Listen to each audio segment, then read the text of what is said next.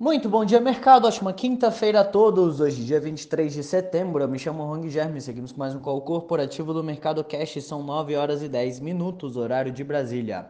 Índice S&P 500 Futuro indicando alta de 0,53% e o índice Bovespa Futuro indicando alta de 0,51%. O Ibovespa encerrou o dia de ontem em alta de 1,84, cotado aos 112.282 pontos, acompanhando o desempenho positivo dos índices americanos diante das declarações do presidente do Fed após a reunião da autoridade monetária e do alívio da situação da incorporadora chinesa Evergrande. Jerome Powell afirmou que o primeiro corte de estímulos do Fed pode vir já na próxima reunião em novembro e que retirar totalmente as compras mensais de títulos em meados do ano que vem pode ser apropriado. Esse discurso veio depois da divulgação da decisão de política monetária do FONC, que manteve as taxas de juros dos Estados Unidos na banda entre 0 e 0,25% ao ano. Além disso, o Banco Central brasileiro confirmou as expectativas e levou a Selic em um ponto para 6,25% ao ano, além de indicar que pretende manter o ritmo de aperto na próxima reunião. Hoje os mercados mundiais seguem em movimento de alta. Nos Estados Unidos será divulgado às 9h30 pedidos de seguro-desemprego semanal com consenso de 320 mil pedidos. Às 10h45 sai os PMIs industrial do setor de serviços e composto preliminares relativos a setembro. Na Europa foi divulgado o PMI da zona do euro composto relativo a setembro, que marcou 56,1 pontos, abaixo da expectativa dos analistas de 58,5 e do patamar anterior de 59 pontos. Além disso, o Banco Central britânico deixou inalterada sua principal taxa de juros em 0,1% nesta quinta e manteve a meta de compra de ativos em 1,2 trilhão de dólares. Pela noite será divulgado o índice de confiança do consumidor relativo a setembro. O Eurostox opera em alta de 0,95%.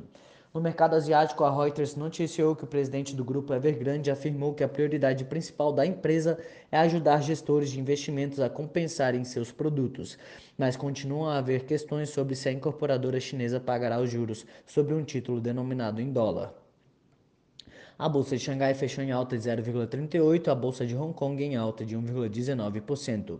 Aqui no Brasil, no noticiário, o Jornal do Estado de São Paulo diz que Paulo Guedes amarrou a aprovação da PEC dos precatórios com votação da reforma do imposto de renda no Senado, mesmo que ela saia com alterações tendo em vista garantir o respaldo necessário na lei de responsabilidade fiscal para aprovação do novo Bolsa Família. Entre as commodities, contratos futuros do minério de ferro negociados na Bolsa de Dalian fecharam em alta de 3,8% e o petróleo Brent opera em queda de 0,43%. No cenário corporativo, temos notícia da Ultrapar, em que a Ultrapar anunciou na quarta início de processo de sucessão de seus principais postos executivos e a mudança na presidência de sua maior unidade de negócios, a rede de postos de combustíveis Ipiranga. Petrobras. A Justiça Federal no Rio de Janeiro determinou que a Petrobras regularize a contratação de escritórios de advocacia estrangeiros. A ordem é para que a estatal comece a exigir das bancas a inscrição na OAB. A liminar é assinada pela juíza Maria Amélia da 23ª eh, Vara Federal do Rio de Janeiro e vale para todas as contratações efetivadas e programadas com ou sem licitação. Rapvida, o conselho de administração da empresa recebeu carta de renúncia ao cargo de vice-presidente comercial e de relacionamento de Cândido Pinheiro, um dos controladores da companhia, com efeito a partir de dezembro deste ano. Ipera, o conselho de administração da companhia aprovou o pagamento de 194,7 milhões em juros sobre capital próprio ou 30 centavos por ação ordinária. Irani. A Irani Papel e Embalagem afirmou que vai investir 70,2 milhões de reais em instalações da companhia, incluindo nova impressora, segundo fato relevante ao mercado. Gol. A agência de classificação de risco Fitch elevou o rating da Gol de CCC+ para B- com perspectiva estável. Multiplan. A Multiplan aprovou a emissão de 450 milhões de reais em debêntures com vencimento em sete anos. O montante deve ser utilizado para pagar despesas gerais, dívidas de curto e longo prazo, investimentos e na gestão do fluxo de caixa.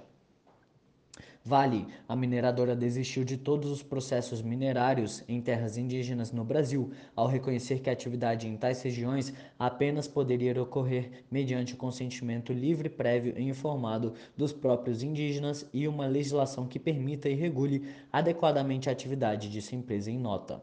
Clabin. A Clabin informou na quarta-feira a morte do presidente do Conselho de Administração, Armando Clabin, aos 89 anos no Rio de Janeiro. O executivo é considerado um dos que impulsionaram no início dos anos 2000 a companhia a focar no ramo de embalagens.